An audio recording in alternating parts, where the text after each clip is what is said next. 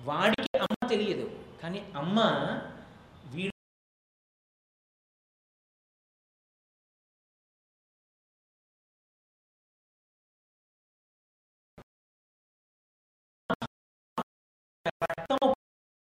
పాలు త్రాగి వాడు బతుకుతున్నాడు.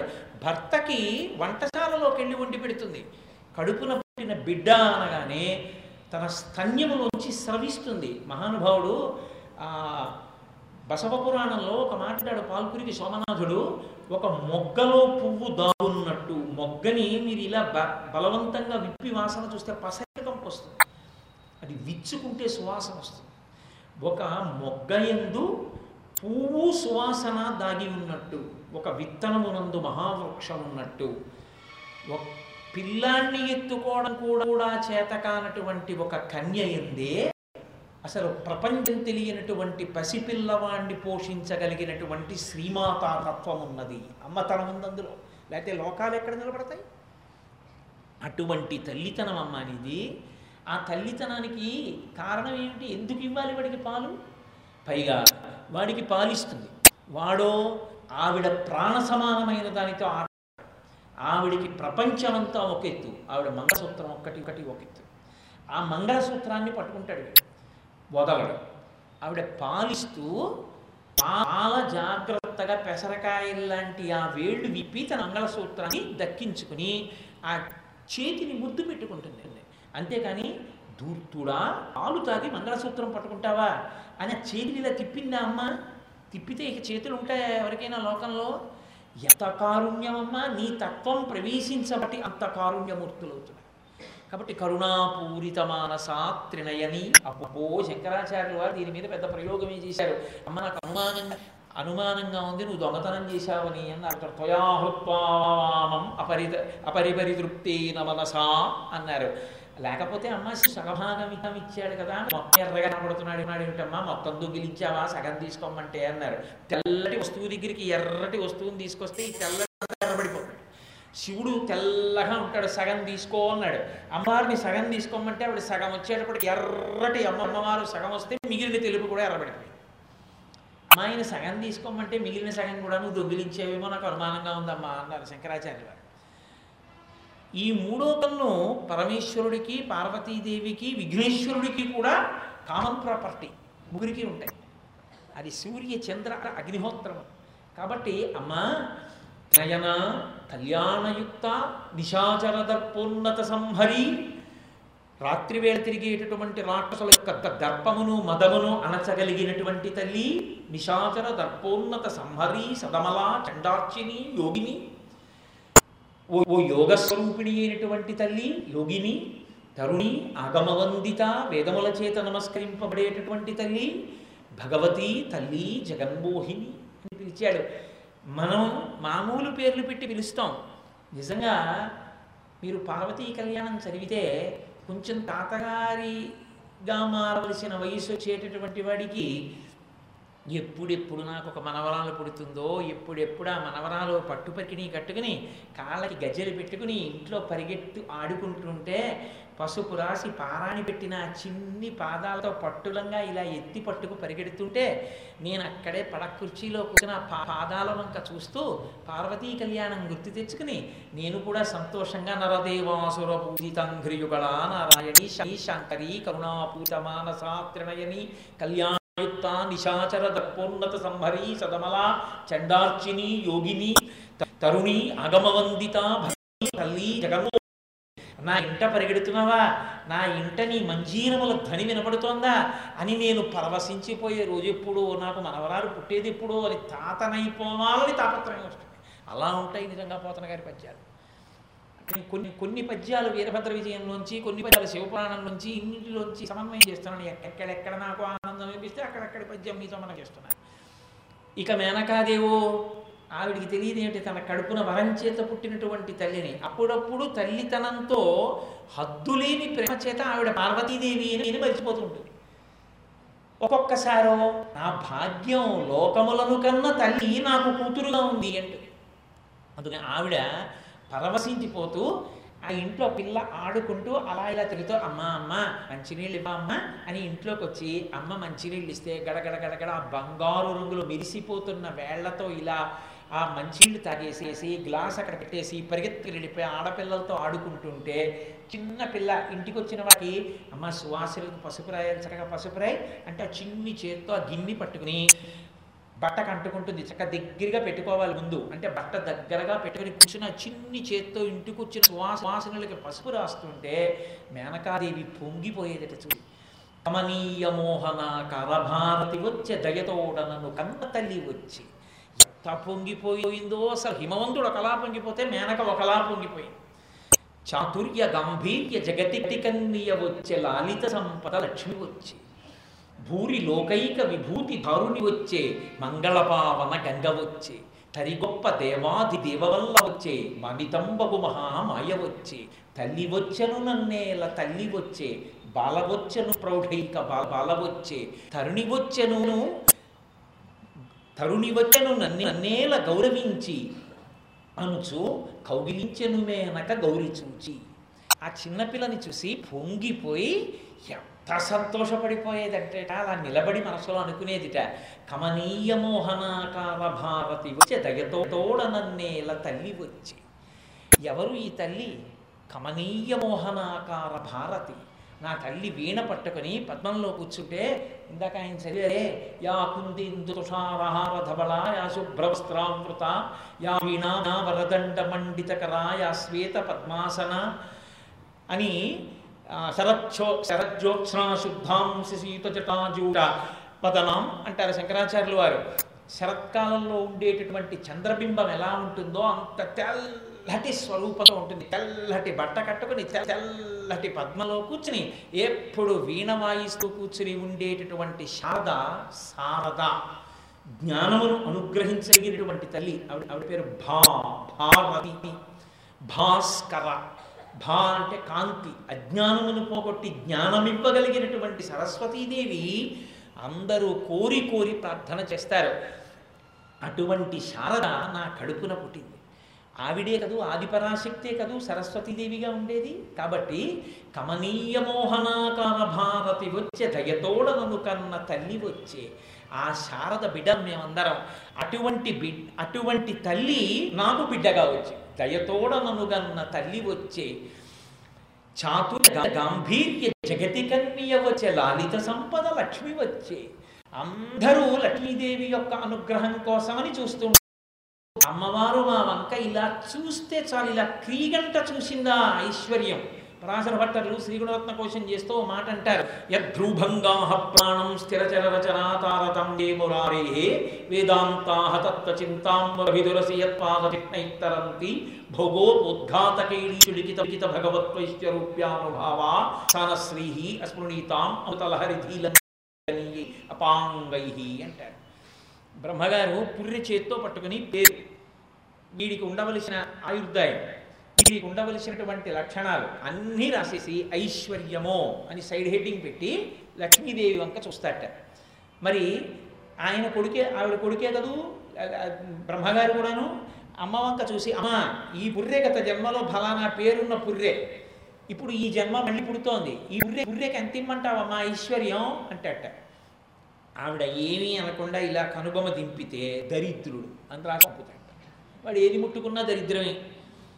అమ్మా వీడు గత జన్మలో ఫలానా అమ్మా? మళ్ళీతున్నాడు ఎంత ఈశ్వర్యం రాయమంటావు? అంటే ఓ పాడా అంటుందట తల్లి. యద్ధ్రుభంగా ప్రమాణం. ఆ, వాడా అని కనుబొమ పైకెత్తిందో వాడి ఇంటి ముందు ఏనుగులు తొండములను ఎత్తి ఘింక మహదైశ్వర్యవంతుతాడు అమ్మా నీ కనుబొమ కదలిక ఈశ్వర్యంలో తేడా తెస్తుంది. యద్రూభంగా ప్రాణం స్థిరచర ఏ మురారే. నిదాంతాహ తత్వ చింతాంబర విదురసి యత్పాద చిహ్నైత్తరంతి భోగోద్ఘాతకైలీ చుడికిత భగవత్ వైశ్వరూప్యానుభావా సానశ్రీహి అస్మృణీయాం అమృతలహరి ధీలంకరీయై పాంగై. అటువంటి ఓ లక్ష్మి ఇలా నువ్వు చూశావా? నా నా పట పండిపోయింది. అందుకే అది శంకర భగవత్పాదుల కనకధార అంతా అమ్మ ఒక్కసారి ఇలా చూడమ్మా ఒక్కసారి ఇలా చూడమ్మా విహంగ శిశౌ విషణ్ణే దుష్కర్మ కర్మ చిరాయ దూరం అని. అమ్మ పిల్లమ్మ పక్షి పిల్ల పక్షికి ఆకలి ఎక్కువ ఇంకా పక్షి పిల్లకి ఎంత ఆకలి? ఎంత ఏడుస్తోందో ఈ బ్రాహ్మణి చూడమ్మా. అపాంగలీలా ఒక్కసారి ఇలా చూశావా తల్లి? వందే వందారు మదారం మిందిరానంద కందలం నమందానంద సందోహ బంధురం సింధురాననం అంగం హరేహ పులకభూషణమాశ్రయంతి భృంగంగనేవ ముకుళాభరణం తమాలం అంగీకృతాకిల విభూతిరపాంగలీల మంగళ్యదస్తు మమ మంగళదేవతాయా దేవతాయా వదనే మారేహే ప్రేమత్రపా ప్రణిహితాగతాని మాలాదృశోర్మధుకరీవ మహోత్పలేయ సమీ శ్రియం దిశతు సాగర సంభవాయా విశ్వారేంద్ర పదవిభ్రమదానదక్షం ఆనంద హేతురధికం మురత్యుచోపి ఈశన్నిషీదతు మయీక్షణమిక్షణార్థ ఇందీవరోదర సహోదర విధిరాయా అంటారు. అమ్మా ఇలా చూశావా ఐశ్వర్యం అమ్మా అంటారు. అటువంటి తల్లి ఓ లక్ష్మి అందరూ నువ్వు ఇలా చూస్తే చాలంటారు. నువ్వు పాల సముద్రంలోంచి పుట్టి ఇలా దండ పట్టుకున్నప్పుడు అందరు దేవతలు వచ్చి మా మెడ వేస్తే బాగుండని నిన్నారు. దూరంగా విష్ణువు నించున్నారు నువ్వు వెనకాతల బంగారు కలశం పట్టుకుని బట్టలు పెట్టడానికి బట్టలు చేత్తో పట్టుకుని క్షీరసాగరం నడుస్తోంది పాలసముద్రుడు నడుస్తున్నాడు. నువ్వు వెతికి వెతికి వెతికి వెతికి వెళ్ళి లోకాన్ని రక్షించేవాడు ఈ నా ఐశ్వర్యం ఉండాలని వెళ్ళి ఆయనని వరించి మె- మరీ మెడలో మాల వేశావు. అటువంటి లక్ష్మి అందరూ కోరుతారు నీ యొక్క దృష్టి పడాలని. నువ్వు నారాయణుణ్ణి వరించావు. అటువంటి తల్లి ఇవాళ నాకు తల్లితనాన్ని ఇచ్చావు. ఇచ్చి నా ఇంట కూతురువై తిరుగుతున్నావు. ఏమదృష్టం చాతుర్య గాంభీర్య గతికర్ణీయ వచ్చే లాలిత సంపద లక్ష్మి వచ్చే. భూరి లోకైక విభూతిధారుని వచ్చే మంగళపావన గంగ వచ్చే.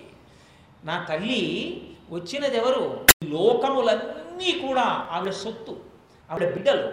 ఈ ప్రపంచంలో ఉన్నదేది ఆవిడిది కానిది లేదు. అంతా ఆవిడిదే.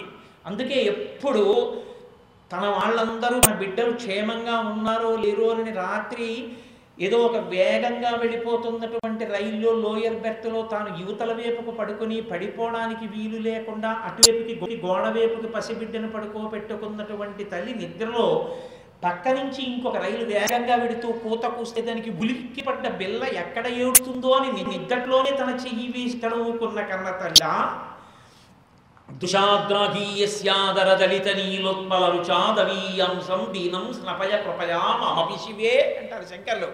అమ్మా ఈ బ్రహ్మాండములు ఎంతవరకు ఉన్నాయో అంతకన్నా ఎక్కువ దూరం కళ్ళు ఇలా తిప్పుతూ నీ బిడ్డలందరినీ చూసుకుంటావమ్మా. నీది. అటువంటి తల్లి భూరి లోకైక విభూతి ధారుడి వచ్చే మంగళపావన గంగ వచ్చే. ఏ పేరు స్మరిస్తే ఎందులో మునక వేస్తే ఏ నీరు చల్లుకుంటే ఏ నీరు లోపలికి పుచ్చుకుంటే భగవద్గీత కించిదీత గంగాదల్లవకటికా పీత సకృతయేన మురారి సమర్చా క్రియతే తస్య యమేన చర్చ అంటారు భగవత్పాదులు వజోయిందలో అటువంటి మంగళ పావన గంగ వచ్చే ఆ గంగ నన్ను పవిత్రం చేయడానికి వచ్చావమ్మా. లోకంలో ఎవరైనా కడుపున పుట్టి ఫలానా వారి పిల్లని ఫలానా వారి పిల్లాన్ని అని చెప్పుకుని కీర్తి పొందుతారు. మేము ఇప్పుడు కాదు ఎప్పటికీ మేనకాదేవి కుమార్తె పార్వతీదేవి హిమవంతుడి కూరు హైమవతి అన్న పేర్లతో మమ్మల్ని తరింప చేయడానికి వచ్చావమ్మా. మమ్మల్ని చిత్రం చేయడానికి వచ్చావు. నీ పేరు చెప్తే తరించినట్టు నీలో మునక వేస్తే తరించినట్టు నిన్ను నోట్లో వేసుకుంటే తరించినట్టు నా ఇంటికి వచ్చి నన్ను తరింప చేసినావా? మంగళపావన గంగ వచ్చే తరి గొప్ప దేవాది దేవవల్లభ వచ్చే మనితంబగు మహామాయ వచ్చే. ఈమె ముగ్గురు మూర్తులు సృష్టికర్త స్థితికర్త ప్రయకర్త అనిపించుకున్నటువంటి ముగ్గురు మూర్తులకి శక్తి స్వరూపంగా ప్రసరించేటటువంటి ఆదిపరాశక్తి ఎవరుందో ఆమె మహామాయా స్వరూపమై ఉంటుంది. శంకరాచార్యులు వారు సౌందర్యలహరి చేస్తూ గిరామాహుర్దేవీం దృహిణ దృహిణ గృహిణో ఆగమలోహో అంటూ అంటూ ఆమె గురించి ఒక మాట చెప్తారు. అమ్మా మహామాయా విశ్వం భ్రమయసి పరబ్రహ్మ మహిషి అంటారు. ఈ లోకాన్నంతటినీ మహామాయా స్వరూపంతో తిప్పుతుంటావమ్మా నువ్వు. అలా తిప్పగలిగినటువంటి తల్లి నా ఇంట సాకారమూర్తిగా వచ్చి పుట్టింది ఆమె తరిగొప్ప దేవాధిదేవ. బ్రహ్మగారికి సృష్టి శక్తిగా ఆమె ఉంటుంది. శ్రీ మహావిష్ణువుకి స్థితికారకుడిగా లోకాలను రక్షించగలిగిన శక్తిగా విష్ణువుని ఆశ్రయించి ఉంటుంది. పరమశివుడికి అర్ధాంగలక్ష్మిగా ఆమె ఉండి ఈ లోకములనన్నిటినీ కూడా తనలోకి తనలోకి లయం చేసుకోగలిగినటువంటి శక్తి స్వరూపంగా ఉంటుంది. పరమేశ్వరుడు అంటే సంహారకుడు అనుకుంటారు తప్పు. ఆయన నిత్య ప్రళయము అంటే రోజు సమస్త భూతములు నిద్రపోవడానికి కావలసినటువంటి శక్తిని ఇస్తాడు. నిద్రపోతే చాలు ఎంత సంతోషం నిద్రపోతే ఆకలేస్తుంది ఆకలేసి కడుపు నిండా తింటే నిద్రపడుతుంది. నిద్రపోకపోతే అన్నం అన్నం సహించదు అన్నం సహించకపోతే నిద్రపట్టదు. నిద్రపట్టగా అన్నం తినకపోతే నీరసం వచ్చి నిద్రపడదు ఏ పావలాకాశం మనం ఇచ్చామని రాత్రి ఇన్ని కోట్ల భూతములకు నిద్ర పెట్టాడు పరమేశ్వరుడు. అన్ని భూతములు నిద్రపోతాయి. నిద్రాకాలికి సుఖం ఇస్తాడు కాబట్టి నిత్య ప్రళయం జ్ఞానం ఇచ్చి మోక్షం ఇస్తాడు కాబట్టి ఆత్యంతిక ప్రళయం. తనని పొందలే చివర తానే పొందుతాడు. వీడికి ఏ జన్మలు ఇచ్చినా వీడు నన్ను పొందలేకపోతున్నాడు రా ఇలాంటి వాళ్ళనందరినీ పొందేస్తే దరిద్రం వదిలిపోతుంది. అందరికీ ముప్పై ఐదు మార్కులు దాటిపోయారు అందరూ పాస్ అయిపోయారు. కానీ కొంతమంది మాత్రం ఎప్పుడూ ముప్పై వచ్చి ఉండిపోతున్నారు. గవర్నమెంటే ఐదు మార్కులు మోడరేషన్ని వేసేసి పాస్ చేసి అలా పరమేశ్వరుడే పై పైనుంచి ఓ మైనపూత నల్లపూసల మధ్యలో పడి నల్లపూసల్ని తకంటించుకున్నట్టు పరమేశ్వరుడు జీవుల్ని పొందితే మహాప్రళయం. ఇందులో ఎక్కడ క్రౌర్యం ఉంది నాకు చెప్పండి? నిద్ర పట్టించడం క్రౌర్యమా? జ్ఞానం ఇవ్వడం క్రౌర్యమా? మనం పొందలేకపోతే ఆయన మనని పొందడం క్రౌర్యమా? ఏది క్రౌర్యం?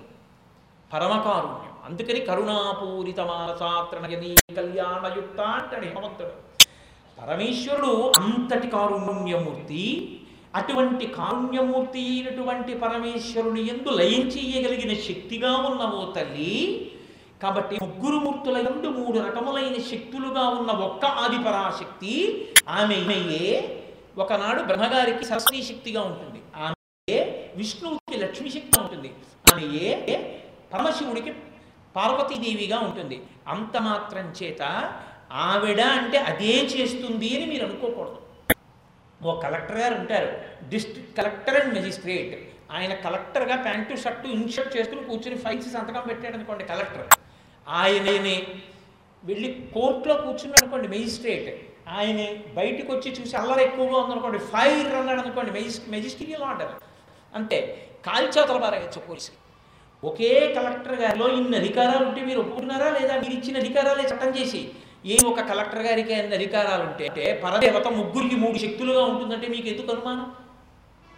అందుకే తత్వంలో గొప్పతనం ఎక్కడుంటుందంటే శారదను ఆరాధించి లక్ష్మి కటాక్షం పొందొచ్చు. పార్వతీదేవిని ఆధా ఆరాధించి సరస్వతీ కటాక్షం పొందొచ్చు. కామాక్షీదేవిని ఆరాధిస్తే ఏది రాదు విమల్లపటి కమల్లపుటి పుస్తక రుద్రాక్ష హస్తపుటి కామాక్షి పట్మలాక్షి కలిత విపంచి విభాసి వైరించి ఆ కామాక్షియే శారదగా ఉండి అనుగ్రహించి నోట్లో నర్తన చేసి శారదయ్యి. కాబట్టి అందుకే మూకశంకరులు అమ్మవారిని స్తోత్రం చేస్తూ ఒక మాట చెప్తారు. అమ్మా యథార్థకు నువ్వు ఉన్నది ఒక్క శక్తివి. వీళ్ళ ముగ్గురికి ఆ శక్తి అలా కావాలి కాబట్టి బ్రహ్మగారి ఎందు సృష్టి కావాలి. ఆయనకి వేదం కావాలి కాబట్టి సరస్వతి రూపిణివై జిహ్వ ఎందు నిలబడ్డావు. వదనారవింద వక్షోషో వామాంక తటి వశం వదీభూత. పురుష త్రేధా పురంధ్రి రూపా త్వమేవ కామాక్షి అంటారు ముఖశంకర్ అమ్మా నువ్వే బ్రహ్మగారికి ముఖమునందు శక్తిగా నిలబడ్డావు. నాలుక మీద శక్తిగా ఉంటే తప్ప ఆయన వేదం చెప్పలేడు. అందుకని వేదం చెప్పగలిగిన సరస్వతి శక్తిగా ఆయన ముఖమును ఆవహించావు. వదన వద సం- సంస్కృతంలో వదనము అంటే ముఖము వదనము అంటే నోరు రెండింటింటికి వేరు మాటలు లేవు. వదనారవింద వక్షో వక్షో అంటే వక్షతలం శ్రీ మహావిష్ణువు ఎందు లక్ష్మిగా గుండెల్లో ఉంటావు. ఎందుకు గుండెల్లో ఉండడం? ఏవి గుండెల్లో ఉండకుండా మో మోచేతిలోనో ఉంటే మీకు నాకు ఏమైనా అభ్యంతరమా? కాదు బ్రహ్మగారికి వేదం చెప్పగలిగిన శక్తి కాబట్టి నాలుక మీద ఉంటుంది. విష్ణుమూర్తికి గుండెలోనే ఉండాలి పరిపాలకుడికి అధికారాలు ఉంటాయి విశేషాధికారాలు ఉంటాయి పరిపాలన చేసేవాడికి. కేవలం అధికారం చేతిలో ఉంది కదా అని ఈ తప్పు చేసావు చేస్తానంటే ఇంకా అధికారం ఎందుకు? మానవతా దృక్పథం కూడా ఉండాలి కారుణ్యం ఉండాలి. అమ్మవారు గుండెల్లో ఉంటుంది అంటే ఆయన గుండెల నిండా కారుణ్యం ఉన్నది అని గుర్తు. నువ్వు నువ్వు తప్పు చేసినా వెళ్ళి మారడానికి సిద్ధపడితే అజ్ఞానినా మయా దోషాం అశేషాం విహితాం క్షమస్వత్వం క్షమస్వత్వం శేషశైల శిఖామణి అని నిజాయితీగా చెప్తే నీ తప్పులు మన్నిస్తాడే. ఆ మన్నించగలిగినటువంటి కారుణ్య రూపిణి అయి ఉంటుంది ఆవిడ. అందుకే ఏమండే ఏంటంటే ఆయనకి దయలేదు అని ఇలాగో ఆయనకి దయలేదండి అని ఇలాగో అనరు. ఏంటంటే ఆయనకి దయలేదండి అంటారు ఇలా. అంటే దయ అంటే గుండెల్లో ఉంటుంది అందుకే ఈశానం జగతోస్య వెంకటపతేర్విష్ణో పరాం ప్రేయసీం తద్వక్షస్థల నిత్యమాసరసికాం దక్షాంతి సంవర్ధినీం పద్మాలంకృత పాణిపల్లవ యుగాం పద్మాసనస్తాం శ్రియం వాత్సల్యాగుణోజ్వలాం భగవతి వందే జగన్మాతరం. ఆవిడ వాత్సల్య స్వరూపిణి అందుకే మహానుభావుడు వేదాంత దేశికులు దయాశతకము అని చేశారు. అమ్మవారి పేరు దయా అని పెట్టి శతకం చేశారు. కాబట్టి ఆమె గుండెల నిండా నిండిపోయినటువంటి కారుణ్యము పరిపాలకులకు కారుణ్యముతో కూడిన వాడైతేనే మనకి శ్రీ శ్రేయోదాయకుడై ఉంటాడు. కాబట్టి అమ్మ నువ్వు ఆయన గుండెల్లో కారుణ్య లక్ష్మివై ఉన్నావు.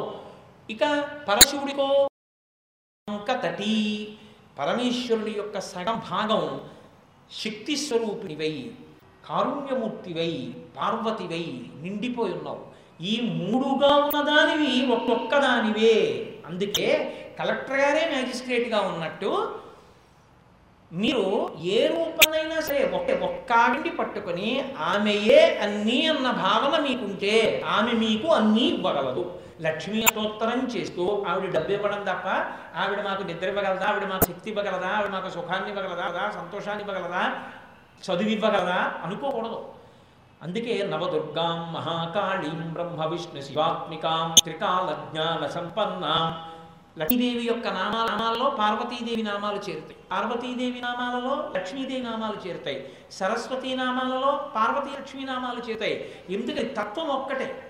ఆ తత్వము తెల్ల బట్ట కట్టుకుని బ్రహ్మగారి నాలుక మీద కూర్చుంటే సరస్వతి ఆ బట్ట ఆ తల్లి తెల్లటి బట్ట కట్టుకుని పద్మంలో కూర్చుంటే లక్ష్మి. ఆ తల్లి ఎర్రటి బట్ట కట్టుకుని పరమశివుడి అర్ధభాగంలో కూర్చుంటే పార్వతి. ఇప్పుడు మీరు ఆవిడని పిలిస్తే ఆవిడ మీకు ఏం కావాలో అది ఇస్తుంది. అది ఇదే ఇస్తుంది ఈ పేరుతో పిలవాలని ఏం లేదు యథాకి శాకాంబరీతి శశిశేఖర వల్లభేతి సృష్టి స్థితి ప్రళయకేడుష సంస్థితాయి తస్మై నమస్త్రిభువనైక గురోస్తరుణ్యై అంటారు. అందుకే శంకరాచార్యుల వారు కనకదార చేస్తూ అమ్మ నువ్వు సృష్టి స్థితి ప్రళయకేడుష సంస్థితాయి. నువ్వే సృష్టి శక్తి స్థితి శక్తి ప్రళయ శక్తిగా ఉంటావమ్మా అన్నారు. తత్వం తెలిసి ఉన్నవాడి పద్యం అలా ఉంటుంది. అందుకని అమ్మా నువ్వేం సామాన్యమైన తల్లి తల్లివా? ఇంత గొప్ప తల్లివి తరి గొప్ప దేవాది దేవవల్లభవచ్చ మహా మాయవచ్చే అటువంటి తల్లి నువ్వు ఇవాళ మా ఇంటికి బాలవచ్చను ప్రౌఢైక బాలవచ్చే. ఏమీ తెలియ తెలియనటువంటి ఒక చిన్న పిల్ల రూపంలో బాలాస్వరూపంలో మా ఇంట తిరుగుతున్నావు. అసలు ప్రత్యేకించి ఎక్కడ కలుగుతుందో అక్కడ బాలాస్వరూపంతో అమ్మవారు తిరుగుతుంది అంటారు. తాడేపల్లి రాఘవనారాయణ శాస్త్రి గారని మహానుభావుడు గొప్ప ఉపాసకుడు. ఆయన చంద్రశేఖరేంద్ర సరస్వతి మహాస్వామి వారు యోగ విద్యలో మాట్లాడుకుంటుండేవారు అటువంటి తాడేపల్లి రాఘవనారాయణ శాస్త్రి గారి ఇంట్లో ధ్యానం చేసుకుంటూ ఉండగా ఎవరైనా కానీ వాళ్ళ ఇంటికి వెడితే తెల్లటి బట్టలు కట్టుకుని మంజీర యొక్క శబ్దం మోగుతుండగా ఒక ఆడపిల్ల తిరుగుతుంది అందరూ ఎవరో ఆడపిల్ల అనుకునేవారు. తాడేపల్లి రాఘవనారాయణ శాస్త్రి గారు ఉపాసన ఇస్తుంటే పరదేవతే బాలారూపంలో వాళ్ళ ఇంట్లో ఎప్పుడు ఇప్పుడు తిరుగుతుండే. ఆఖరికి తాడేపల్లి రాఘవనారాయణ శాస్త్రి గారి శరీరం విడిచిపెట్టేస్తే తీసుకెళ్ళి ఆయన శరీరాన్ని చితి మీద పెట్టి వెలిగించారు. అందులో నుంచి బాలాస్వరూపం పైకెళ్ళింది. కొన్ని వందల మంది చూస్తుంటారు కాబట్టి ఉపాసన చేసినటువంటి వారి ఇంట అమ్మ ఎప్పుడూ బాలాస్వరూపంలో తిరుగుతూనే ఉంటుంది. అంతవరకు ఎందుకు? కంచికాంకోటి పీఠాధిపతులు నడిచే దేవుడని పేరు అరవై ఎనిమిదవ పీఠాధిపతులు చంద్రశేఖరేంద్ర సరస్వతి స్వామి వారి గురించి కాదు. అంతకు ముందున్నటువంటి చంద్రశేఖరేంద్ర సరస్వతి నాలుగు అంటారు. ఆ మహానుభావుడు ఒకసారి కంచికామకోటి పీఠాపత్యంలో ఉండగా ఆయన దాని దగ్గరికి విపక్షులు వచ్చారంటే విపక్షంలో ఉన్నవాళ్ళు వచ్చి ఆయన అన్నారు వెళ్ళి భోజనం చేసి రండి అన్నారు. కాదు మాకు వాదుక్ష కావాలి అలాగే వాదిద్దురు కానీ వెళ్ళి ముందు భోజనం చేసి రండి అన్నారు. వాళ్ళు భోజనం చేశారు వచ్చారు కూర్చారు ప్రారంభించండి వాదన అన్నారు వాళ్ళు ఏదో మాట్లాడదామని ఇలా చూశారు ఆయన వంక. నోరు రాలేదు ఆగిపోయారు. వాళ్ళు అన్నారు మీరు మీ ఒళ్ళో ఉన్న చంటి పిల్లని దింపేయండి. దింపేస్తే మేము మాట్లాడతాం. మీ ఒంట్లో ఒళ్ళో పడుకున్న చంటి పిల్ల నవ్వుతూ మా వంక చూస్తే మాకు వాక్స్తంభనం అవుతుంది మాకు మాట రావట్లేదు. మీరు ఆ పిల్లని దింపేయండి అన్నారు. ఆయన అన్నారు నేను సన్యాసి నా ఒళ్ళో చంటి పిల్ల ఎందుకు పడుకుంటుంది? నా ఒళ్ళో చంటి పిల్ల కాదు పడుకున్నది. నేను నమ్మి ఏ తల్లిని అర్చించానో ఆ కామ అనుగ్రహించడానికి వాళ్ళు ఆయనకి సాష్టాంగ నమస్కారం చేసి బుద్ధి పొరపాటై మీతో వాదించడానికి వచ్చాం శారద మీ సొత్తు. ఇంకా మేము మీతో ఏం వాదిస్తాం? అని క్షమార్పణ చెప్పి పీఠ బహుమానాలు పుచ్చుకుని వెళ్ళిపోయారు. ఇక్కడ ఇక్కడ వరకు శృంగగిరి పీఠాన్ని పీఠాధిపత్యం చేసిన చంద్రశేఖర భారతీ స్వామి గారు ద్రవిడ దేశానికి వెడితే అకస్మాత్తుగా పట్టుబట్టారు. తమిళంలోనే ప్రసంగం చేయాలి. తెలియక పీఠం శ్రీకార్యం మాటిచ్చాడు. సాయంకాలం తమిళం మాట్లాడతారంటారు కాసేపు గుర్తొచ్చింది ఆయనకి. అసలు తమిళ రాదు. చంద్రశేఖర భారతీ స్వామి. గారు వెళ్ళి చెప్పాడు స్వామితో పొరపాటున మాటిచ్చేశానండి మీరు తమిళంలో మాట్లాడతారని. నాకు గుర్తొచ్చింది మీకు తమిళం రాదని ఏం చేయమంటారని అడిగాడు. ఆయన అన్నారు నేనా మాట్లాడేది నేను శృంగగిరి శారదా పీఠాధిపత్యం ఇచ్చిన ఏ తల్లి నన్ను ఇచ్చి అనుగ్రహించిందో ఆ శారద పలుకుతుంది. బెంగ పెట్టుకోకుండా. సాయంకాలం అయింది వారు వచ్చి కూర్చున్నారు. ఇప్పుడు పీఠాధిపతులు తమిళంలో ప్రభాషణం చేస్తారన్నారు. తమిళ దేశంలో వాళ్ళు కూడా ఎప్పుడు అంత గొప్ప తమిళం లేదు. అంత గొప్ప తమిళంలో గంగా ప్రవాహంలా మాట్లాడారు విగ్రహ భాష. మాట్లాడి విరమించారు. తెల్లబోయిన శ్రీకార్యం ఆ పీఠం మేనేజర్ తర్వాత వెళ్ళి ఇంత తమిళం మీకు ఎప్పుడు అన్నారు. అసలు నాకు తమిళం వచ్చని నీకెవరు చెప్పారు ఎవరు మాట్లాడారు? శారద మాట్లాడిందంతే శారదవద నీరదిందు ఘనసార పరి పటి మరాళ మల్లికాహార తుషార భేర రజతాచల కాచ పణీశ కుంద మందారార సుధా పయోధి సిత తమరత సమర వాహిని శుభాకారత నొప్పు నిన్ను మది కాంగనెన్నడు కల్గు భారతి అంటారు పోతన గారికి. అటువంటి తల్లి. అమ్మా అంతటి కారుణ్యమూర్తివి. అందుకే ఇవాళ నా ఇంటికి వచ్చావా అమ్మా? బాల రూపంలో. నా ఇంట్లో నా కూతురు రూపంలో తిరుగుతున్నావా అమ్మా? కాబట్టి బాలవొచ్చను ప్రౌఢైక బాలవొచ్చే. ఈమె తరుణి రూపంలో నా ఇంటికి వచ్చింది. అని పొంగిపోయి కౌగిలించను మేనక గౌరి చూచి ఆ మేనకాదేవి గబగబా వచ్చి ఆ చిన్ని పార్వతీదేవి కౌగి పొంగిపోతుంది మేఘాహిమహిమవంతుల యొక్క సంతోషం ఆ పార్వతీదేవి జననము ఆ ఆటలు వాళ్ళిద్దరి సంతోషం నేను ఇలా ఎత్తూ కూర్చున్నాను అనుకోండి పార్వతీ కళ్యాణం ఇప్పుడు చెప్పను. రేపటితో ప్రసంగం ఆఖరు. కాబట్టి ఇక్కడతో పూర్తి చేశాను అని భావన చెయ్యండి. ఆ తల్లి పెరిగి పెద్దదవుతాం. నారద మహర్షి మహర్షి వచ్చారు ఒక రోజున. ఈ పిల్ల సామాన్యమైన పిల్ల కాదు మూడు లోపల చేత ఆరాధింపబడేటటువంటి భగవతి. ఈమె పరమశివుని ఇల్లాలు. నీ ఇంట పుట్టిందయా హిమవంత ఏమి అదృష్టవంతుడివి. ఏమని పేరు పెట్టావు అన్నాడు. ఈమెకి కాళీ అని పేరు పెట్టాను అన్నాడు హిమవంతుడు నల్లటి పిల్ల. ఎందుకని? ఆమె నారాయణుని చెల్లెలు ఇద్దరిది ఒక్కటే రంగు. అందుకని కాళీ అని పేరు పెట్టాను అన్నాడు. అంటే ఆయన నాడు నారద నువ్వు కాళీ అని పేరు పెట్టావు. ఈమె ఒకనాడు గౌరీ అని పేరు తెచ్చుకుంటుంది అన్నాడు. ఓహో అని పొంగిపోయాడు హిమంతుడు గౌరీ అని పేరు ఎందుకు తెచ్చుకుందో శివపురాణం అంతర్గతం. ఒకనకొకప్పుడు పార్వతీదేవి పరమశివుడి పక్కన కూర్చుంది. ఒకనాడేమి ఎప్పుడూ వాళ్ళిద్దరు అలాగే కూర్చుంటారు. పార్వతీదేవికి పరమశివుడికే కాదు లోకంలో ఎప్పుడైనా దంపతుల్ని చూస్తే ఆయన చాలా గొప్పవాడు కానండి ఆయనకి తగిన ఇల్లాలు కాదనో. ఆవిడంత బాగుంటుంది కానీ ఆయన ఏమిటోని కానీ అనకూడదు. ఎప్పుడు దంపతుల్ని చూసినప్పుడు ఇద్దరు ఒండరులు ఒకరికొకరు తగినవారు అని. అందుకే తగునీ చక్రి విదర్భాజతకుం తద్యంపు వైదర్భయం తగునీ చక్రికి ఇంత మంచి తగునే దాంపత్యమి ధరింతగులం కట్టిన బ్రహ్మనెత్తని కదా. దర్పాహతారాతి మగడవుగా ఉట చక్రి ఈశ్వరుడికి అపుణ్యములంబునం అంటారు పోతన గారు రుక్మిణీ కళ్యాణ ఘట్టంలో. శంకర భగవత్పాలు శివానందలహరి చేస్తే కళాభ్యాం చూడాలంకృత చచి కళాభ్యాం నిజితపత్ఫలాభ్యాం భక్తాభ్యాం భవతు మే. శివాభ్యాం అస్తోకత్రిభవన శివాభ్యాం భృతి పునర్భవాభ్యాం. ఆనందస్ఫురదనుభవాభ్యాం నతిరియం అంటారు. నిజ తపఫలాభ్యాం ఆమె తపస్సుకి ఈయన ఫలితం? ఈవిడ ఈయన ఒండరు ఒకరి తపస్సు ఒకరు ఫలమైనారు అంటారు. కాబట్టి వాళ్ళిద్దరూ ఎప్పుడూ ఒకరికొకరు తగినవారు. పరమశివుడు పార్వతీదేవి ఇద్దరు ఒకరికొకరు తగినవారు అనాలి. వాళ్ళిద్దరినే కాదు లోకంలో ఏ దంపతులైనా అంతేకాని ఇంకొకలా మాట్లాడకూడదు. శాస్త్రం తెలుసున్నవాడు. ఒకనాడు పార్వతీదేవి పక్కన కూర్చుని అసలు మా స్వామికి హాస్యం ఆడడు. పాప ఆయన ఎప్పుడు ఏదో తనలో తాను రమిస్తూ కూర్చుంటాడు. ఆయనకి ఏమి హాస్యాలు ఆడడం పరిహాసాలు ఆడడం ఇలాంటివి ఆయనకి ఏం చేత కావు. జ్ఞానం ఇవ్వడమే తప్ప. అలాంటి వాడికి ఏ బుద్ధి పుట్టిందో ఒకసారి ఇలా తన వంక చూసుకున్నాడు. అబ్బోయ్ అంత తెల్లగా ఉన్నానో. స్ఫటికమణిది భం తెల్లగా ఉన్నాను అనుకుని ఇలా చూశాడు. నల్లగా అనిపించింది పార్వతీదేవి. నల్ల పిల్ల నా భార్య. నేను ఇంత తెల్లవాడిని అనుకున్నాడు. ఎప్పుడూ అలా పిలవని వాడు కాళీ అన్నాడు ఇలా తన వంక చూసుకుని అలా ఆవిడ వంక చూసి. ఆవిడికి ఎక్కడ కోపం వచ్చింది అంటే నువ్వు తెల్లగా ఉన్నావు నేను అల్లగా ఉన్నాను నేను నీకు తగని దానిని అని కదూ ఖాళీ అన్నావు?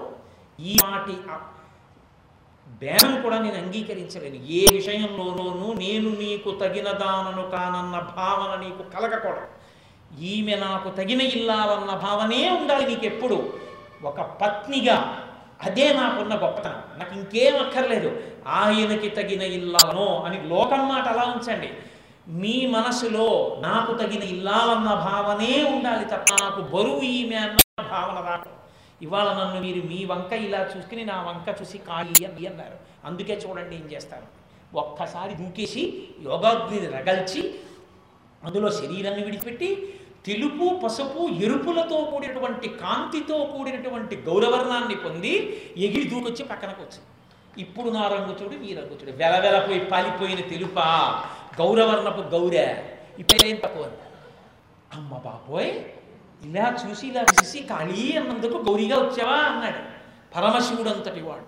అందుకే ఆడపిల్ల పీటల మీదకి వెళ్ళేటప్పుడు గౌ గౌరీ పూజ చేస్తుంది. గౌరీ పూజ ఎందుకు చేస్తుందో తెలుసండి? అమ్మా ఒకనాడు నీకు తండ్రి పెట్టిన పేరేగా ఖాళీ ఆయనే కొత్తగా నిన్నేమి హాస్యం ఆడలేదుగా? ఎటు తిరిగి పాప ఇలా తన వంక చూసుకుని నీ వంక చూసి ఖాళీ అన్నాడు. అలా అన్నందుకు ఇదుకే నువ్వు గౌరిగా ఉండవే అమ్మా మరి నేను ఇక్కడ పుట్టాను ఇక్కడ పెరిగాను ఇక్కడ పెద్దదాన్నయ్యాను ఇన్ని కోరికలతో ఇన్ని కలలతో అంటున్నాను ఎప్పుడైనా ఆయన ఏమిటో నా కర్మ నువ్వు దొరికావు అన్నాడో నేను తట్టుకోగలనా? నీలంటే ఆడదాన్నే కదమ్మా. నువ్వంటే గౌరీగా రాగలిగావు. నాకంత శక్తి ఉందా? కాబట్టి అమ్మా నా భర్త ఎన్నడూ కూడా ఆయనకి తగిన దానను నేను కానన్న భావన ఆయన మనసులో కలగకుండా ఆయనకి తగిన దాననే నేను అన్న ప్రీతి నా ఎందు నిండి ఉండేటట్టుగా నన్ను అనుగ్రహించు తల్లి అని ప్రార్థన చేసి పిల్లల మీద పెడుతుంది. అందుకని గౌరీ పూజ. కాబట్టి అని చెప్పాడు ఎంత ఎంత దూరం పెడుతుందో ఈ పిల్ల. ఈ పిల్ల పూజ పెళ్ళి చేసుకునే ప్రతి ఆడపిల్ల చేస్తుంది. ఒకనాడు గౌరీగా చేసి పీటల మీద పెడుతుంది సర్వమంగళ దేవతగా పూజ చేసి పెట్టుకుంటుంది తెల్లవారి లేచి కుంకం వేసి శ్రీమాత అంటుంది అమ్మాయి పొంగిపోతుంది ఆ అమ్మతనం చేత సువాసినిత్వం చేత పూజింపబడుతుంది. ఇంతమంది బిడ్డల్ని కని గర్భశోకం తెలియని తల్లి ఎంతమంది పిల్లల్ని పెంచిందో ఆవిడ కడుపు చల్లనిదయా? ఆవిడ కట్టి విప్పినటువంటి బట్ట పట్టరండని ఇంట్లో పిల్లలు పుట్టగానే ఆమె కట్టి విప్పిన చీర తెచ్చి వేసి దాని మీద పిల్లల్ని పడుకోబెడతారు. అంత పూజనీయ పూజనీయత వచ్చింది అంటే అమ్మా పరదేవత అని అనుగ్రహం. అని అమ్మవారి యొక్క వైభవాన్ని దృష్టిలో పెట్టుకుని నారదుడు హిమవంతుడికి చెప్పాడు. హిమవంతుడు పొంగిపోయాబ్బబ్బబ్బబ్బబ్బా ఇటువంటి కూతురు ఇంకేం కావాలి నాకు? పరసించిపోయాడు ఈమె ఈమె యవనాన్ని పొందింది పెద్దదయింది.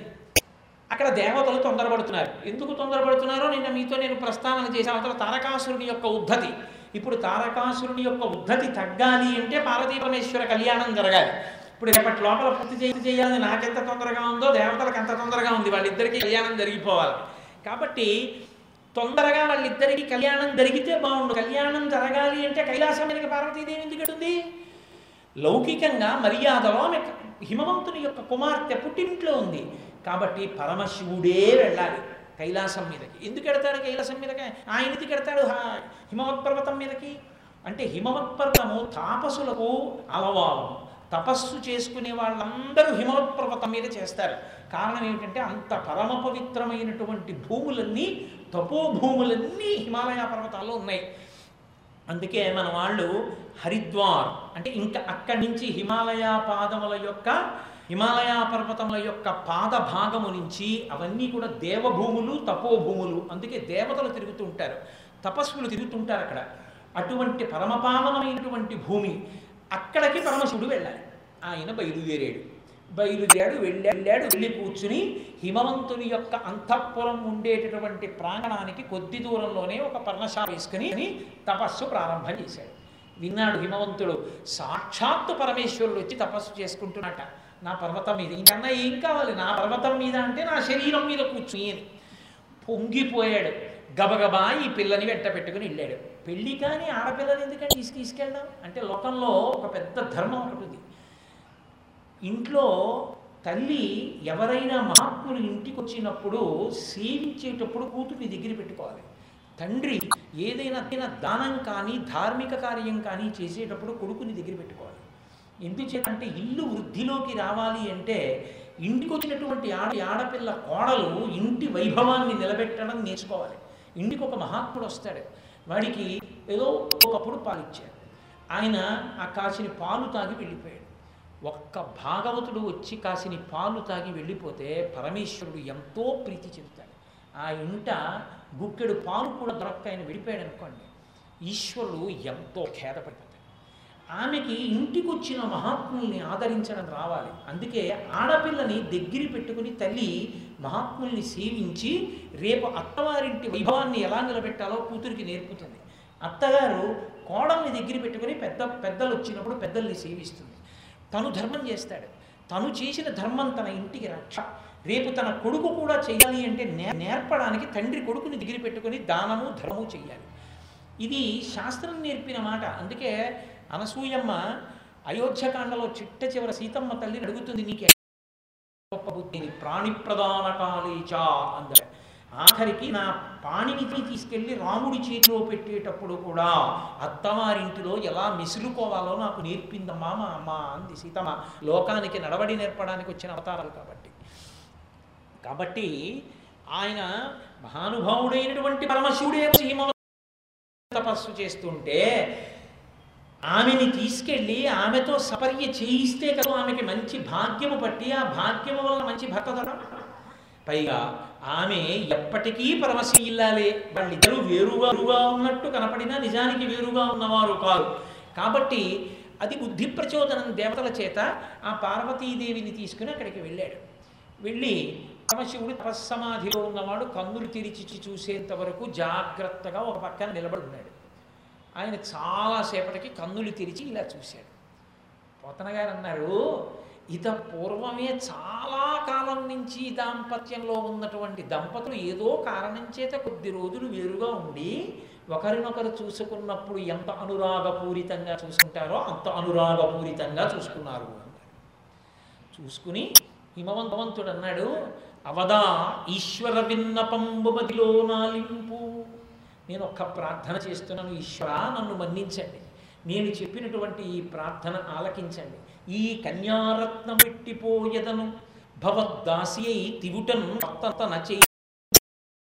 ప్రీతి నీరు రక్షింపుడి అవిరోధంబున లీలపెట్టి పరిచర్యలు చాల చేయింపుడి. ఈ కన్యారత్నము నా కూతురు పెళ్ళవలేదు. మహాత్ముల సేవ చేస్తే ఈమెకి యోగ్యుడైన వరుడు వస్తాడు. కాబట్టి ఈయని నీ సేవ కొరకు ఇక్కడ ఉండ ఉంచుతాను. ఈమె మీకు వేళకి పువ్వులు తీసుకొచ్చి పెట్టడం నైవేద్యానికి పళ్ళు తీసుకొచ్చి పెట్టడం ఇటువంటివి చేస్తూ ఉంటుంది. సూర్యాస్తమయానంతరం ఇంటికి వచ్చేస్తూ ఉంటుంది. కాబట్టి ఈ పిల్ల ఇక్కడ ఉంటుంది.